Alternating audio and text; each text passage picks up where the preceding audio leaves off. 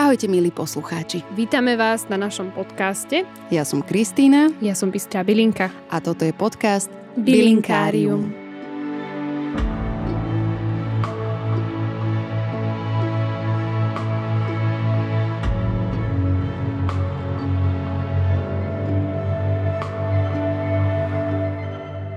Tešíme sa, že našim dnešným hostom je Patrik Krebs, divadelník, svetobežník, učiteľ cudzích jazykov, ktoré študoval v Mexiku a New Yorku a vyučoval v New Yorkskom Bronxe.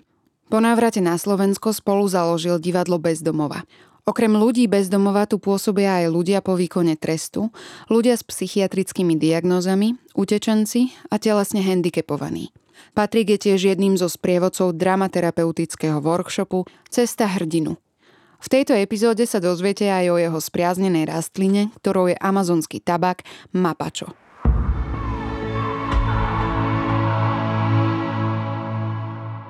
Ahoj Patrik. Ahoj. Vítaj u nás v štúdiu v našom bylinkovom podcaste. Ďakujem za pozvanie. Takže ty si nám sem dnes priniesol balíček. Mm-hmm. Čo to je? Ešte raz vďaka za pozvanie. Musím povedať, že ma potešilo, keď eh, si mi povedala, že sa vlastne dávaš na dráhu bylinkového podcastu, hmm. lebo bylinky eh, sú jednak moje milované a moji milovaní, aby sme nehovorili len o ženských, ale aj o všetkých bylinkách, ktoré sú a práve ten tabak možno je aj trošku zástupca tých uh, takých mužských, mm-hmm. mužských sfér. Ja som sa rozhodol, že budeme sa rozprávať dnes o tabaku aj preto, lebo je to jedna z tých bylín alebo rastlín, ktoré v dnešnej dobe sú úplne pomilené mm-hmm, v našej mm-hmm. spoločnosti. Možno ako veľa iných byliniek. A má zmysel sa zamyslieť nad tým, prečo taká rastlina ako tabak je súčasťou ľudských dejín tisíce rokov, ale niekoľko posledných 100 rokov a desiatok rokov významne skomerčnel a začal sa používať nie úplne inak, ale z časti inak, mm-hmm. ako to bolo predtým. A samozrejme, že tá, tá celá mašinéria tej výroby cigariet a tak ďalej okolo toho, tak to je to, čo zahubilo všetko to, o čom možno ten tabak na začiatku pre ľudí tu bol, mm-hmm. alebo stále je a o tom sa vlastne môžeme rozprávať. No tak ten prvotný význam toho tabaku bol asi aj taký hlbší a duchovnejší, ako je dnes. No, uh, hej, nikto nevie, ako to bolo mm-hmm. na začiatku. Ani ty. No, nie, nie, ja, určite, ja, ja toho veľmi veľa neviem. Aj to, čo poviem dnes, sú len úlomky toho, mhm. čo sa snažím nejako pozbierať na cestách alebo aj pri, najmä pri stretnutí s ľuďmi, ktorí s tým tabakom pracujú alebo pracovali. Ja teda nie som fajčiar cigariet mm-hmm. alebo tak, takýto, ale... Komerčný fajčiar. nechcem teraz úplne to dať tak, lebo rozumiem, že ľudia fajčia a niektorí sa aj šúlajú tabak. Mm-hmm. A, ale aj ten, čo si šúlajú, je už no, znetvorený. Nie je to mapačo. No nie je to mapačo. Takže prichádzame k tomu slovu, že mapačo mm-hmm. je jeden veľmi konkrétny tabak, ktorý pochádza z Amazónie a konkrétne z Peru. Mm-hmm. Amazónia je obrovská. Samozrejme aj v rámci nej tie tradície sú rôzne, ale v niečom majú spoločné body. A napríklad ten tabak je spoločný bod pre rôzne kultúry, aj mimo samozrejme Amazónie, lebo však keď si pozrieme celý americký kontinent, história amerického kontinentu je v podstate história tabaku. Mm-hmm. Tabak ako taký bol v Amerike pravdepodobne úplne prvá rastlina, ktorá bola pôvodným obyvateľstvom pestovaná. Predtým totiž indiáni a to teraz sa rozprávame od, e, v podstate od severských, kanadských, Áno. hej, až eskimáckých, až po dole, čo boli po ohňovú zem. Tie tradície boli rôzne, ale všetky nejako niesli v sebe dotyk s tabakom. Mm-hmm. A tým, že oni boli, indiáni boli najmä kočovní v Severnej Amerike a tí, čo boli v Strednej a v Južnej, keď aj robili si nejaké sídla, tak tie sídla boli e, vždy viazané na tú prírodu okolo a neboli to až takí, takí tí agrikultóri ako mm-hmm, my. Mm-hmm. Áno, vedeli rôzne veci pestovať, ale vyzerá to, že najstaršiu rastlinu, ktorú vôbec pestovali, mimo toho, čo rástlo v prírode, boli tabakové kríky. Mm-hmm. Ak to nebola úplne prvá rastlina, ktorú zámerne pestovali, bola to určite prvá rastlina mimo jede, na jedenie, ktorú pestovali. Mm-hmm. Mne sa s indianmi spája teda predovšetkým palina, ale to je asi niečo, čo rástlo Áno, ale na fajčenie tabak, mm-hmm. alebo nielen na fajčenie, to je, to je ďalšia vec, že táno, tabak je veľa sa fajčí, aj mm-hmm. fajčil, už len aj každé dieťa si pamätáme od indiánov fajku mieru. Áno, áno. Ale v podstate všetky šamanské techniky indiánske pracovali s tabakom, všetci šamani. Uh-huh. Keď si pozrieme napríklad májov, uh-huh. tak aj májovia v, v pyramídach a starých vykopávkach sa našli uh, rôzne druhy fajok. Uh-huh. To znamená ten tabak či už čistý, alebo aj s nejakými inými rastlinami často používali ale iba ako rituálne. Mm. Mm, to nebolo to fajčenie akože z dlhej chvíle, keď to tak preženiem. Iné kultúry indiánske používali e, tabak a vlastne fajčenie jeho ako vôbec každý prechodový rituál bol spojený s tabakom. No a to mapačo, čo je konkrétny, lebo asi vyše 60 druhov tabaku je v Amerike. Mm-hmm. A tento mapačo? A je to niečo znamená, ten názov? Je to e, akože starodávny názov, ktorý sme zdedili, ale jeho význam ako taký nepoznáme. Je to jeho meno. A to je zaujímavé, že vlastne my, my začíname volať tabak latinsky ako nikotiana, po mm. takom francúzovi Nikotovi, ktorý našiel tú látku nikotín. A my poznáme dva hlavné latinsky také tabaky a jeden, že e, tá nikotiana tabaky, tabakus, neviem ako tak, to je ten virgínsky tabak. Mm-hmm. A toto je, že nikotiana rusticana. To je vlastne selský tabak, mm-hmm. alebo po slovensky e, rolnícky, alebo taký... Rustikálny. Rusti, hej, taký ten, mm-hmm. hej. No a to je tabak, ktorého listy keď sa zozbierajú a sa špeciálne sušia a rolujú, tak to je tabak, z ktorého potom pripravujú veľké roly títo šamani a používajú ho rôznymi druhmi, nielen na fajčenie. On sa používa napríklad na výrobu nápojov. Napríklad sa len nechá namočený vo vode uh-huh. a potom sa voda pije. To je, Nie je to veľmi taká... zaujímavá technika. Horká voda? Je to veľmi horká mm-hmm. voda a je to veľmi silná, intenzívna chuť. A to je jedna z bežných techník na to, aby sa človek e, v rámci tzv. tých diét, ale to sú není diety redukčné, ale tých diét, ktoré sú vlastne čistiace, mm-hmm, prečisťovacie diety, ktoré potom po nich nasleduje vlastne nejaký iný rituál alebo aj s inou rastlinou, napríklad s ayahuaskou uh, uh, uh. alebo uh, s niektorými druhmi hríbov. Uh, takže na prípravu vlastne tela, vyčistenia, sa pijú takéto nápoje. Uh-huh. Niekedy sa z nich robí až čaj, že sa tá voda aj zohreje. To musí ešte. byť iná šupa. To je veľmi silné. Uh-huh.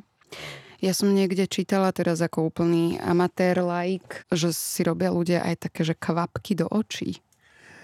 Tak to neviem. O, o, o, o očných kvapkách neviem. Viem si predstaviť, asi. že by... To neviem. Ale určite sa pripravujú e, zábaly. Uh-huh. Aj kúpel z listov.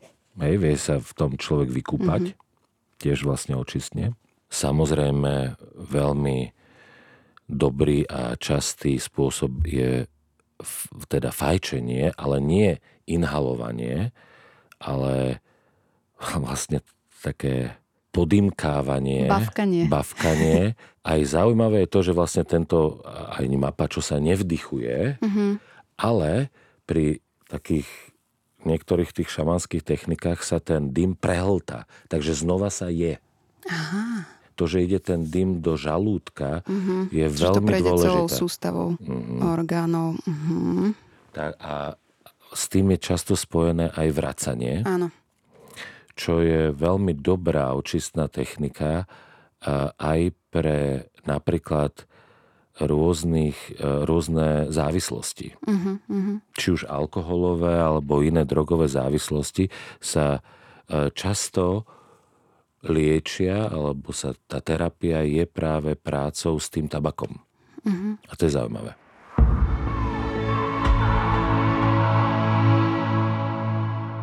Je to teda niečo, čo musí byť zrejme vedené nejakým vyučeným šamanom, ktorý sa tým Vždy zaoberá celý život, že nie je to niečo, čo teraz uh, odporúčame poslucháčom, že choďte do pralesa, nazbierajte si tabak a spravte si z toho odvar.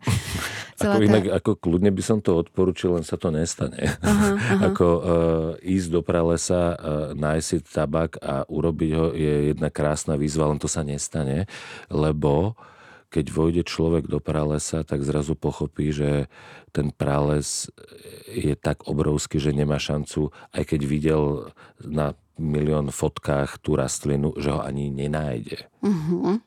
A to je práve ten príbeh, Možno sa zjaví len tomu uh, povolanému. Ale to je práve tak, ako to aj bolo, že vlastne rastliny, ale aj bylinky, ono aj tie bylinky naše, sa určite nejako objavovali, alebo až v niektorých víziách sa mohli ukázať, či už babkám bylinkárkám, detkom bylinkárom hmm. alebo rôznym iným ľuďom, ktorí sa o to, o to o, zaujímajú, lebo tá sila tej byliny jedna je na úrovni tela, ale je na, aj na nejakej inej úrovni, ktorá sa keď ukáže, a v tej Amazónii sa to muselo ukázať, lebo tam sú tisíce druhov rastlín a napríklad len nejaké veľmi konkrétne kombinácie fungujú.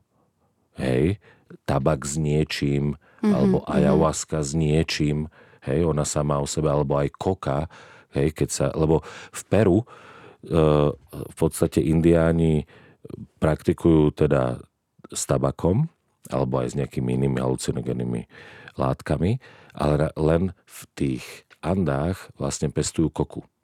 To je mm-hmm. jediné miesto, kde ten tabak ako keby nie je a tam mm, pestujú koku, čo je zase iná relácia a iná zaujímavá rastlina. Ale môžeme sa vrátiť k tomu tabaku, že keď už teda s ním sa začali kamarátiť, odhadujú to tak možno až na 8 tisíc rokov dozadu, že už ho poznáme, mm ale tá funkcia toho tabaku ako dôležitej rastliny mystickej stále zostávala až po to, kým prichádza Kolumbus, uh-huh. po celý čas. A keď prichá, prišiel Kolumbus a zastal na ostrove Hispanola, on ju nazval Hispanola, to je ten ostrov, kde je polovica, kraj, polovica ostrova Haiti a uh-huh, polovica uh-huh. Dominikánska republika. Tam on ako sa stretol prvýkrát s domorodcami tak to je do, zadokumentované. To je vlastne prvý dar, ktorý domorodci dali Španielom, bol tabak. Mm. A čo iné mohli dať iba to, čo si najviac vážili. Mm-hmm. To, čo bolo najvzácnejšie.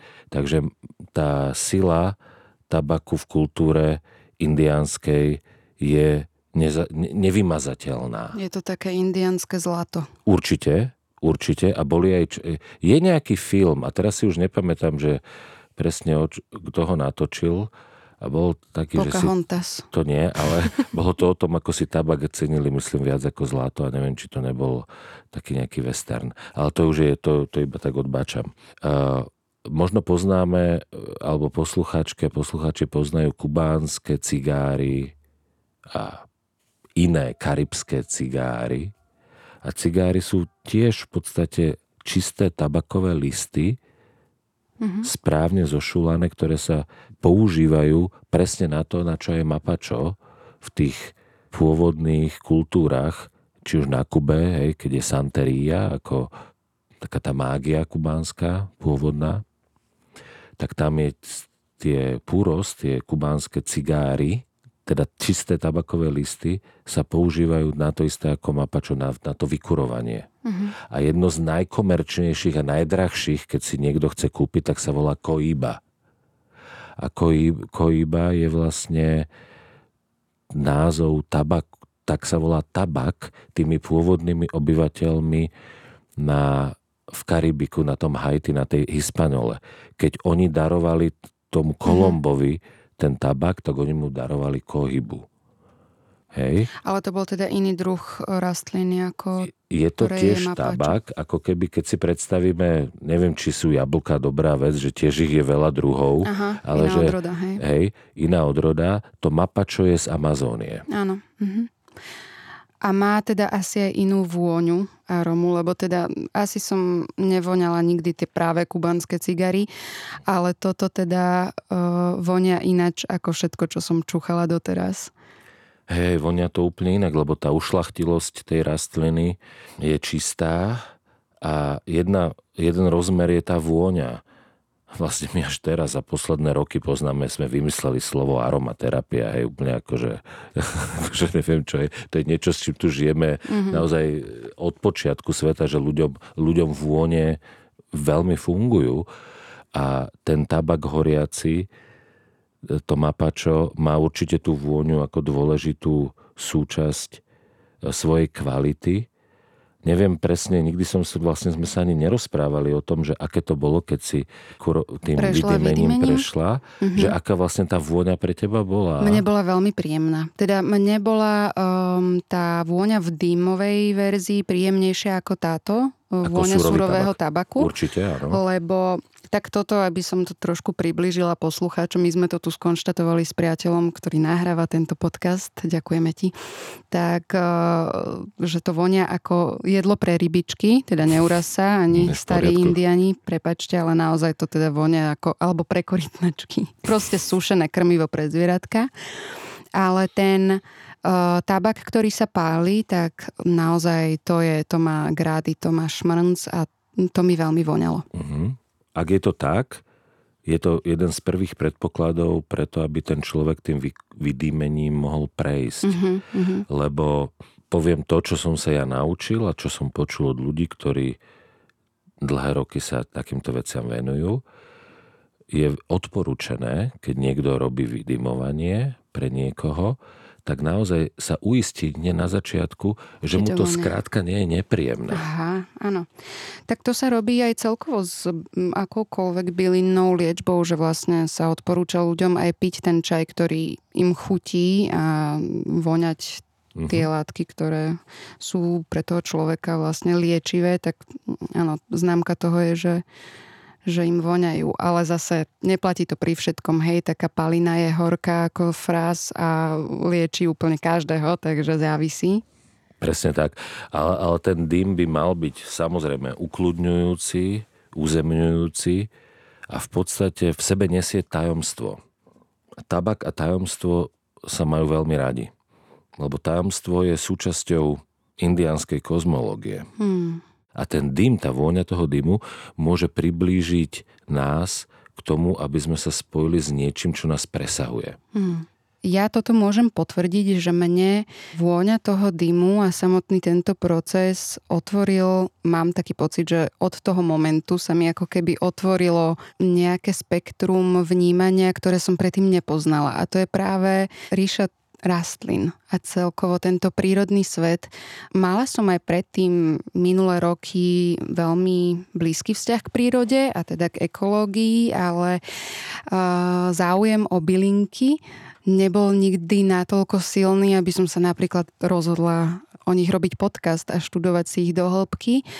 A práve od tohto decembra a januára som sa intenzívne začala o to zaujímať a začala som cítiť potrebu sadiť všetko. Začala som sadiť od malých plantíkov po veľké rastliny. E, som si vlastne zarastlinovala celú izbu a teraz mám zelený balkón. Takže potom som potom patrala, že kedy sa to začalo a zistila som, že áno, bol to možno tento tajomný moment. To, to znie super ako pre mňa osobne výborný príbeh prečo by som to mal robiť ako ďalej, experimentovať mm. s tým tabakom, lebo musím povedať, že ja som mal obrovský rešpekt pred tým, aby som vôbec niekoho prvého sa pokúsil ja vydymiť. prvá? Nie, nebola si prvá. Nie, Bože, nie, nie, išla nie, som sa nie, nadchýňať. Nie, nie, nie, ale dlho mi trvalo, mm-hmm, jasné. kým som uh, sám um, sa odhodlal. odhodlal. Mm-hmm. Uh-huh. A tým chcem povedať to, že keď som sa ako aj keď odhodlal prvýkrát, alebo aj potom, tak vždy som si tak hovoril, že hmm, či to ja, ako ja konkrétne, mm-hmm. či to môžem tak urobiť, ako to myslím, ako to cítim a že či ten človek to nejak či to bude mať pre neho nejaký zmysel. Mm. Hej? Veď zase to nie je nejak úplne dlho, však to trvá možno 15-20 minút, nie je to hej, veľmi dlho, ale e, dá sa za ten relatívne krátky čas e, dosť veľa pocítiť, čo sa pri iných technikách nie tak rýchlo pocíti. Mm-hmm málo slov, tam nie sú v podstate žiadne slova a to je možno zaujímavé pre tých, ktorí ešte nezažili vydymovanie. Vlastne ten dym sa týka toho, nazvem to akože energetického tela, toho nehmotného tela, mm. ktoré my nesieme stále zo sebou, alebo toho energetického pola. A ten dym ako keby je hmotný, ale je nehmotný a my ho aj vidíme, aj ho nevidíme, aj, sa, aj je tu, aj už ho sa stráti. Aj sa stále mení. Stále sa mení.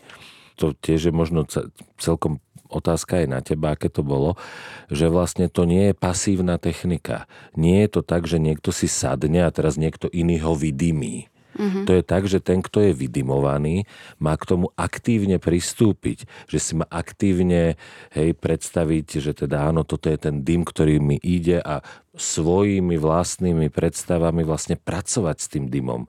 Ten, kto vydimuje, je iba prostredník medzi tým tabakom a tým človekom. Dym tam je a aj tak tá v úvodzovkách práca je na tom človeku, ktorý je vydimovaný. Teda mm-hmm. bolo to ako keby na tebe, hej, že ja som sa snažil niečo tam robiť, ale keby ty si k tomu aktívne nepristúpila, ťažko by som ja tam vydimoval, keby si nechcela. No ja si myslím, že v prvom rade bolo dôležité a podstatné, aby som sa tomu otvorila, tomu procesu a aby som tomu dôverovala a verila ti, že vieš, čo robíš. A zároveň to bola aj taká dôvera v ten tabak ako samotný, mm-hmm. v to, že táto rastlina má nejakú, nejaký liečivý účinok a, a že ma teda presahuje niečím a že je to tisícky rokov stará technika, ktorú praktizovali už nejakí ľudia predo mnou s tým nejakým konkrétnym zámerom. A to bolo pre mňa nesmierne také mm, magické v niečom, že som že som cítila, že deje sa niečo neobyčajné. Mm. A potom ďalej som aktívne s tým nepracovala, že teraz ne, nesnažila som sa mm, si predstavovať zámerne nejaké veci, že sa zo mňa leje mm. nejaká žiara, alebo ja neviem, mm. čo sa odporúča, ale štartovalo to tak voľne nejaké asociácie a obrázky, ktoré mi zrazu sa tak zo mňa vyplavovali, liali a ja som sa ako keby zbavovala vtedy nejakých Výborné, nánosov, nejakých uh-huh. starých vecí, čo tam už nemali čo robiť uh-huh. v mojom tele a hlave. Ale boli to také, že staré obrázky nejakých v, zvierat, nejakých, uh-huh. nejakej špiny, nejakých uh-huh. pavučín a nejakých uh-huh. takýchto vecí, čo som, ja som sama nevedela, že čo to tam, čo, uh-huh. čo sa to deje, prečo to tu vidím. A ja som ti vtedy aj povedala, že wow, že to je neskutočné, aké procesy mi to spustilo že prečo sa mi tam dostali takéto všelijaké veci a, a potom som sa cítila ľahšia zrazu. Fajn. Mm. Ako, je to OK, toto je taká súkromná Hej. debata pre, pre všetkých, Áno, toto... ale je zaujímavé, eh, že, sa, že to je niečo, my sme sa predtým nepoznali, ne, nikdy sme ako nejak nespolupracovali a pritom sa dali, eh, tá intimita Eh, toho očistného procesu cez ten dym je veľmi zaujímavá. Je to teda bez toho, aby sa človek musel dotknúť niekoho fyzicky, mm. tak sa ho aj tak dotýka tým mm. dymom a to je práve zaujímavé. A môžeme mi povedať, že ten dym ako keby prechádza aj dôležitými časťami na tom tele a prakticky sú to v podstate všetky dôležité klby. Že klby, Aha, áno. áno, áno, to, to je, teraz by som to, zhodím to na takú praktickú úroveň, lebo, aby sme, aby, hej, aby, lebo nie, nie som úplný lietač, takže to, to že naše klby e, sú voľné, tak to je znak nejakej ľahkosti a slobody. Uh-huh. Keď my cítime, že nás boli chrbát, to nás v podstate bolia stavce, tie klby, alebo proste čokoľvek, kolena, bedra a tak ďalej. Takže to sú, to sú dôležité veci, na ktoré sa ten dym akože smeruje. Uh-huh. A potom je to aj e, úplne na vrchu hlavy, čo vlastne tí, ktorí cvičia jogu, tak to veľmi dobre poznajú, že vlastne to sú také centra, kde je tá až, až teda nad hlavou tá, e, tá koruna, kde je, tak to sú miesta, ktoré e, s radosťou príjmajú dym. Mm-hmm. Ale prečo to je? To je tá záhada. Jo. E, no a ešte som chcel povedať to, že ten tabak je veľakrát akože doplnok k iným rituálom. Uh-huh. Robia sa uh, rôzne veľké rituály, treba s tou ayahuaskou, alebo s pejotmi, kaktusmi, alebo uh-huh. s hríbami. Tak tie, ten tabak je sprevádzač a tá funkcia, že sprevádzač, to je možno tá uh-huh. najbližšia vec že on aj človeka sprevádza v tom, aby sa si našiel tie obrazy, uh-huh. a ktorých sa zbaví. Uh-huh. Hej, že on nie je tá ano. konečná technika, že toto keď si dáš a čo, tak už si akože, nie, on ťa ako keby sprevádza a to mi je veľmi sympatické a neviem, či to náhodou nie, takúto funkciu nemajú aj iné bylinky, ktoré sú u nás. Uh, či už čajové alebo iné dymiace, možno šalvia Hej. alebo podobne. Majú, majú určite na tejto ako úrovni Pani Henzeliova, naša obľúbená bylinkárka slovenská, to popisuje ako duchovnú signatúru tých bylín, mm. že vlastne na základe toho, ako tie byliny vyzerajú, tak ľudia tisícky rokov skúmali tú ich funkciu a to, že čo, čo nesú a veľa z nich má takýto sprevádzačský potenciál v sebe. A to, to si myslím, že je pekné, keď e, ty alebo aj my všetci, ktorí máme radi byliny, aby sme možno ich takto vnímali z veľkej časti, že sú to vlastne naši takí sprevádzači, mm-hmm. to sa mi zdá priateľnejšia, priateľnejší vzťah ako to, že sú to nejaké liečivá. Mm-hmm. Neviem, či teraz akože sa rozumieme, čo chcem povedať, e, lebo aj tak to liečenie je na nás. Áno a oni sú tí, tie médiá. Áno, áno. Tak to nejak to myslím, aby Vnímam to nebolo to tak úplne... ja, hej. Mm.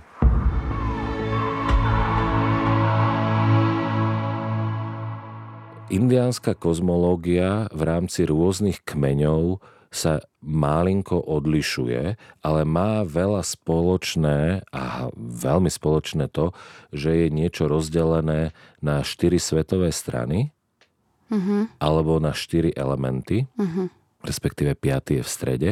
Tie prvé dva patria akože ženám a to je zem a voda. Mm-hmm. A v zemi sa teda narodí ten tabak, rastie vďaka vode a potom, keď sa zozbiera, tak sa zapáli ten mm-hmm, oheň mužský a vydýchne sa ako vzduch a tieto dve akože zase mužské mužské elementy.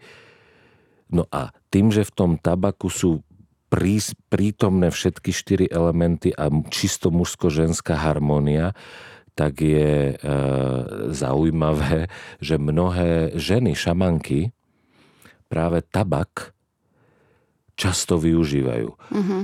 Preto aj keď si pozrieme nejaké, či už aj karibské alebo iné e, e, fotky staré, všelijaké aj treba z Černošky na Haiti alebo na Kube alebo proste na týchto mhm. ostrovoch, mm-hmm. e, tie ženy staré s veľkými dútnikmi alebo s veľkými fajkami alebo aj indiánky s fajkami.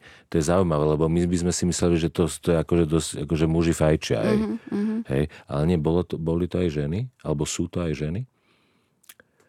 A to je, to je taká len zaujímavosť. Tak vyskúšam do prčic. Môžem si ubaliť? Uh, tá, áno, len vieš, že toto, ten mapačo má, teraz neviem, 12 krát viac nikotínu mm-hmm. ako uh, ten virginsky, takže to sa určite nesmie ale akože šlukovať. Hej, hej, hej. Asi si sa dosť veľa nacestoval v tvojom živote. Mm, áno, áno, mal som šťastie. Mal hmm. som veľké šťastie niekoľkokrát za život, že som mohol. A čo sa týka týchto indianských zákutí a týchto pralesov amazonských, tak tam si, tam si bol tiež. Mal som šťastie, že som mohol navštíviť aj amazonský prales v dvoch krajinách. Uh, bolo to v Ekvádore a v Kolumbii. Uh, bolo to krásne.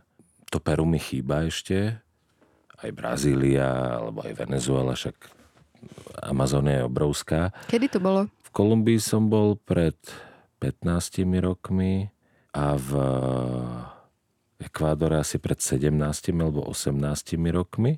A pri akej príležitosti? Len tak si sa vybral s batohom?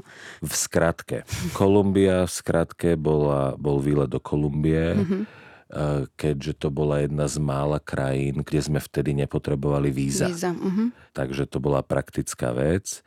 Eh, nebanujem. Kolumbia jedno z najkrajších destinácií, aké som naozaj navštívil. Tá krajina má úplne všetko. Hmm.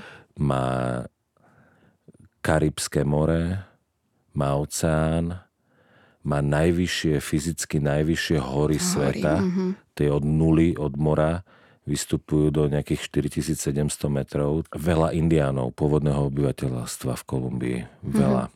Mal som šťastie, že sme navštívili mesto, ono sa volá Ciudad Perdida, akože stratené mesto, ktoré bolo objavené vykradačmi hrobov v roku 1974. Mm-hmm. Bolo len objavené. Dodnes tam nejde žiadna cesta, akože autom sa tam nejako nedá dostať. Tam sa ide 4 dní pešo. Dá sa tam helikopterov, myslím National Geographic tam urobil o tom dokument. Eh, nádherné miesto. A ty si tam išiel 4 dní pešo? Áno, áno, tam len si išlo uh-huh. 4 dní. Naspäť sa išlo 3,5 dňa v kuse. Prvé, prvý deň alebo deň a pol išli s nami ešte múly, ktoré uh-huh. niesli vodu. Na, na ten tretí deň sme prechádzali rieky že polovica šírky Dunaja, hmm. hej, rieka pitná. Že z takej rieky piješ, ne? že mm-hmm. z mhm. potoka vytrisknutý okay. oný horský potôčik, napijem sa, ale akože z riavy. Hm. Hej, veľkej. V Ekvádore, keď som bol, tak tam som sa dostal ďalej do Amazónie, akože hlboko, to, lebo a po španielsky prales je selva. Uh-huh. A oni majú, že selva sekundária i primária, akože nedotknutá. Uh-huh. Lebo už máš pocit, že si v pralese, ale to ešte je stále tá sekundária. Uh-huh. Tam sú ešte niekde dedina, vypálený prales uh-huh. a tie katastrofy a tak. A až za nejakou hranicou je, že tá selva primária. A tam si bol. A tam sme sa dostali, hej, a tam to tiež, tam sme sa dostali zase na lodiach. Uh-huh. Lebo to už bolo akože prítoky uh, Amazonky a po nich sme sa dostali a tam sme tiež išli týždeň a to bolo veľmi krásne. A to ste aj nejako mapovali, že mm, točilo sa to alebo niečo? Nie vôbec. Tam sme išli... že si nemal nejakú GoPro kameru na vôbec. čele alebo niečo. Vtedy že ani toto... neexistovali žiadne no. GoPro kamery, to hovorím. Toto si videl vlastne iba ty? No, boli sme v tej skupine siedmi a mali sme dvoch sprievodcov, tam sa bez sprievodcu nedá mm, ísť jasne. vôbec. Vlastne sprievodca a jeho asistent, ktorý akože nám varil mm-hmm. lebo to, to sa nedá prežiť. Jasne. A to bolo zaujímavé, že s nami v tej skupinke bola jedna Rakúšačka a dve Izraelky. A to boli baby, ktoré použili slovo, ktoré som vôbec nepoznal. A oni povedali, že oni sú po desiatich rokoch štátnej správe ako učiteľky na sabatikale čo som ja v tom čase, ako to slovo vôbec Ja to teraz neviem, čo to okay. tak a to je niečo, čo samozrejme my všetci potrebujeme, a najmä my, ktorí potre- pracujeme s inými ľuďmi. To je to, keď po nejakom čase, povedzme po 10, po 15 rokoch, ti tvoja práca umožní to, že máš napríklad pol roka, alebo rok, oni mali rok, uh-huh. voľno a ty sa môžeš vrátiť na svoju pracovnú pozíciu. Oni dokonca brali plat. Uh-huh. To nie je dovolenka. Ty ho máš stráviť vlastne učením sa Mhm, niečoho mhm. nového.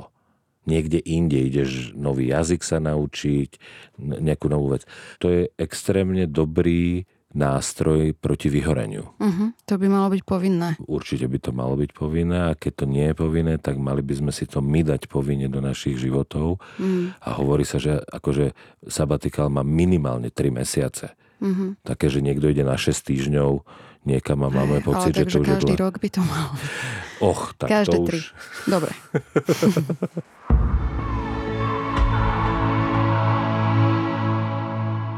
Ja som sa zúčastnila workshopu Cesta hrdinu, ktorý ty vedieš. Vedel by si nám... Spoluvediem. Spolu vedieš, áno. S Tomášom, Kubišom Áno, áno. a pozdravujeme, keď nás náhodou bude počúvať. Mm, čo je to Cesta hrdinu? A podľa akého konceptu to je? Uh, Cesta hrdinu v originále ako Hero's Journey, lebo autorom tejto metódy bol Paul Rebidot. Je to vlastne dramaterapeutická metóda. Paul Rebidot bol Američan s francúzskými koreňmi. Bol to Kalifornčan zo San Franciska, ktorý bol človek divadla. On bol herec, režisér, majiteľ divadla a Pozerám sa teraz na teba a vidím to isté. Hej, no, ne, ne, sme úplne, ne, sme, nie som úplne majiteľ divadla, ale áno, akože máme aj my, áno, máme aj my divadelný priestor, ktorý si prenajímame a tak a máme svoju divadelnú skupinu, to je pravda. Uh, ale on bol človek, ktorý mal veľmi úspešnú divadelnú skupinu, Hmm. aj takú, že denne hrávali povedzme pre 2000 ľudí. Mhm. Hej, takže to bolo akože úspešné, hej, teraz OK.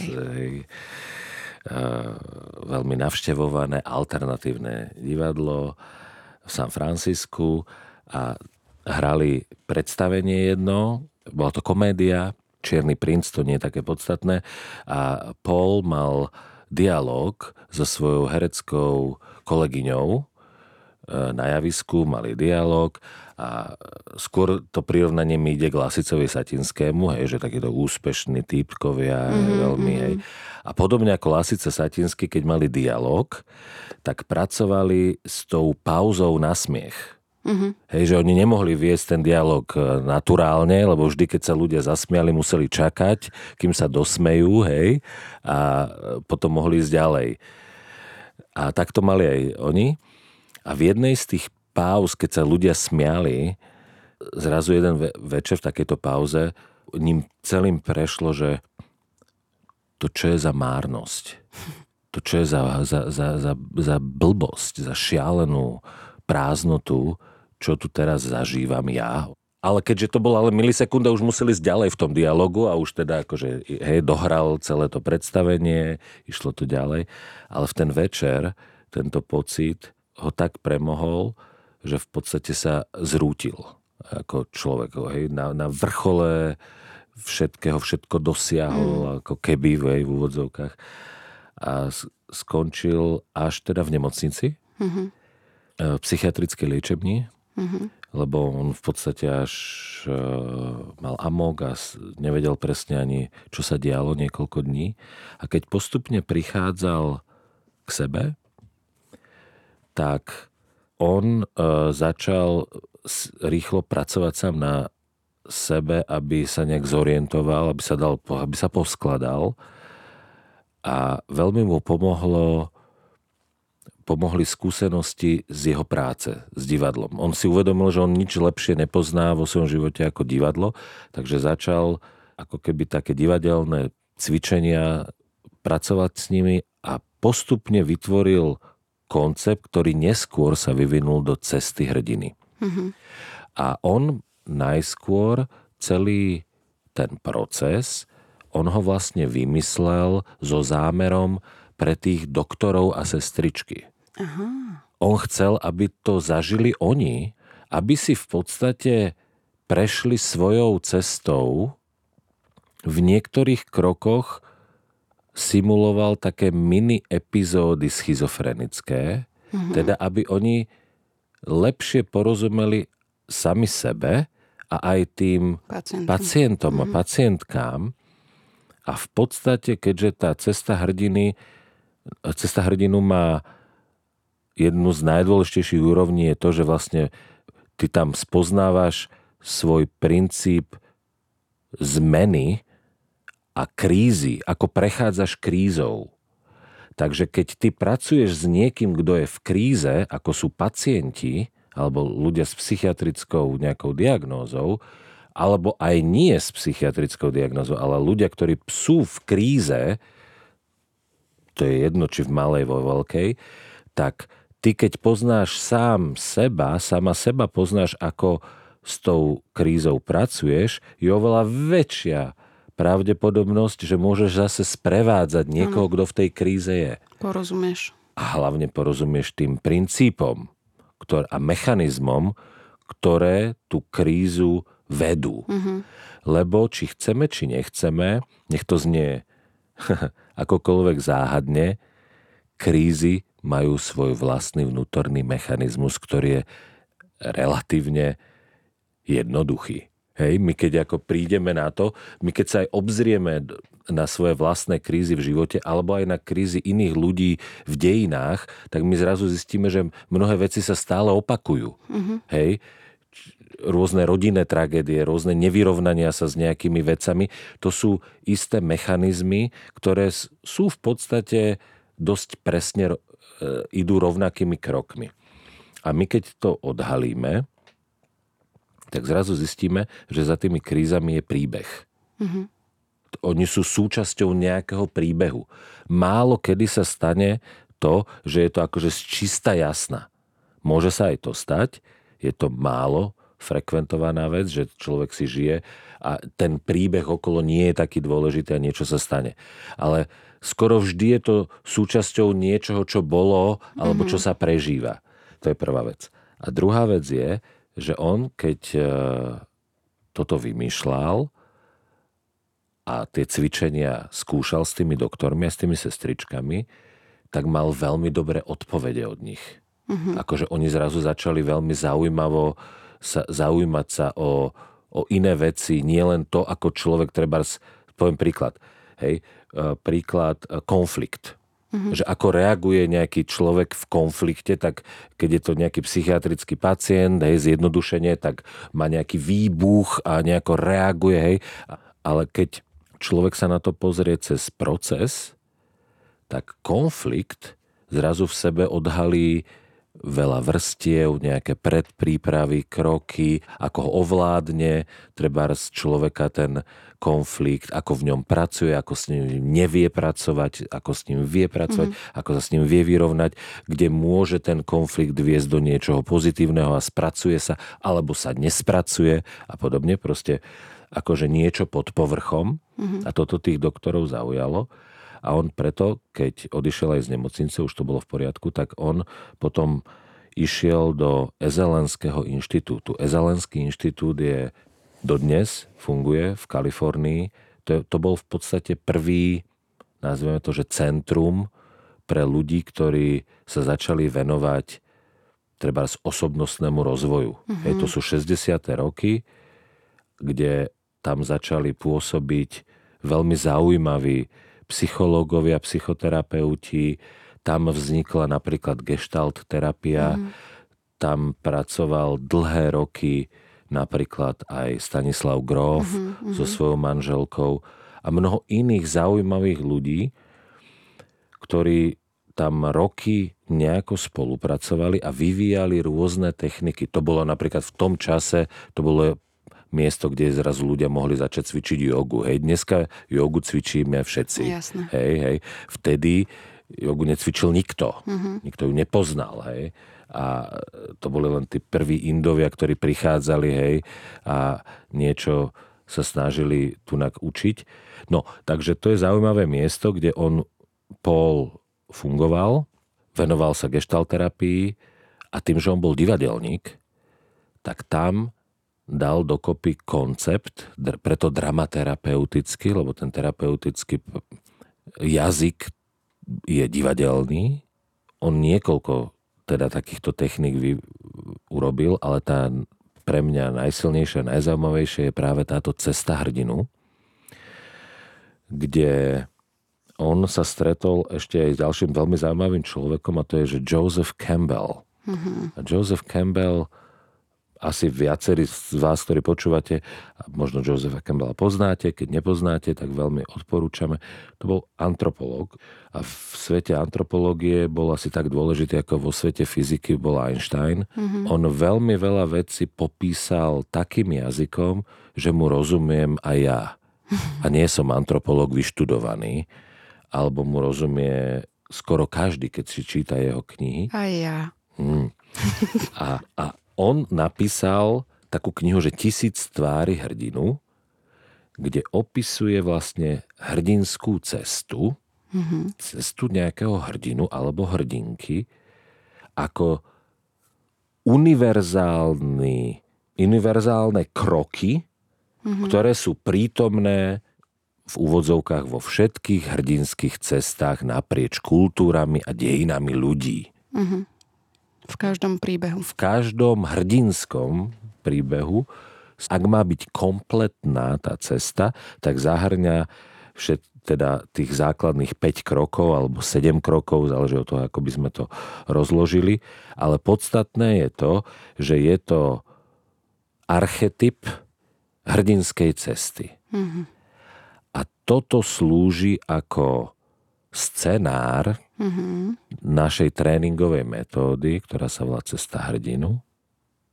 Trvá prakticky v podstate 5 dní. Je tam prípravný deň a potom taký spracovávací deň posledný, ale tá samotná cesta trvá 5 dní a každý ten deň je ten jeden významný krok na tej hrdinskej ceste. No a on, keďže bol veľmi talentovaný a zaujímavý týpek, E, tak tú celú cestu naplnil divadelnými a inými umeleckými, lebo on nebol len divadelník, bol vynikajúci spevák, e, hudobný skladateľ, hral výborne na líre, hmm, také elektro, wow. elektrofonickej líre. Ten proces je naplnený rôznymi umeleckými aktivitami, ktoré nám pomáhajú prejsť si svoju vlastnú hrdinskú cestu. No a aké to bolo, to môžeš povedať aj ty?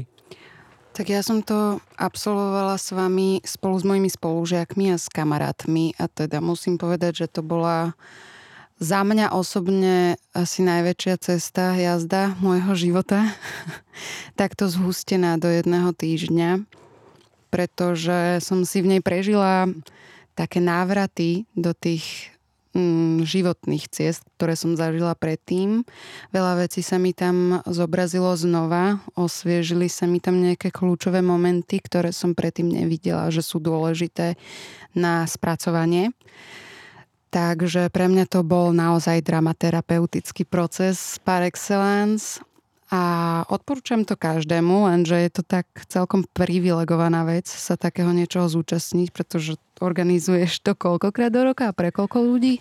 No zatiaľ to zvládame to raz do roka zatiaľ. Možno sa nám, minulý rok sa nám podarili dve, mm-hmm. vďaka tomu, že vám sme to mohli urobiť ako keby na kľúč. Áno.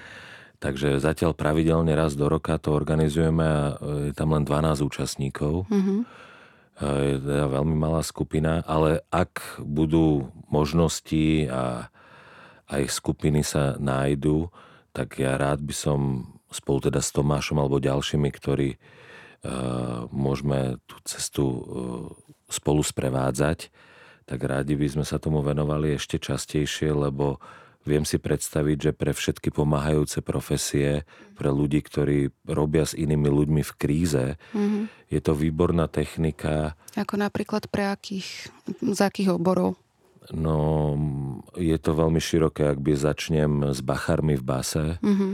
Učiteľmi, učiteľkami, uh, inými psychológmi, psychiatrami, doktormi, pre všet, mm-hmm. všetkých režisérov. Mm pre Hej. Eh, všetkých sociálnych pracovníkov, ale kľudne aj pre úradníkov. Pre tých, ktorí robia s inými ľuďmi a sú v nejakom momente v kríze. Policajti. Je, je to, to univerzálne. Je to pre, pre nás všetkých. Pre mňa ako pre herečku to bol, to bol nářez. Pretože, aj pre mňa to áno. bol nářez, keď som si to dal prvýkrát. A vždy je to nářez, keď aj robím teda ako sprievodcu. Mm-hmm. Však my, t- ja som vo výcviku bol viac ako 7 rokov. Mm-hmm. By som mohol akože sprevádzať, Hej. viesť takýto proces. Takže nie je to jednoduché, je to veľmi komplexné. Je to náročné, najnáročnejšie, čo možno, kedy človek absolvuje za 5 dní s niekým na chate. Je to zhustené. Áno, sám tomu, keď si to tak spätne pozriem, že ako sa, koľko sa dá stihnúť Mm-hmm. za tak relatívne krátky čas. A zaujímavé je aj to, že je skoro jedno, či človek je k tomu divadlu vedený, alebo je od toho divadla povedzme úplne vzdialený. Mm-hmm.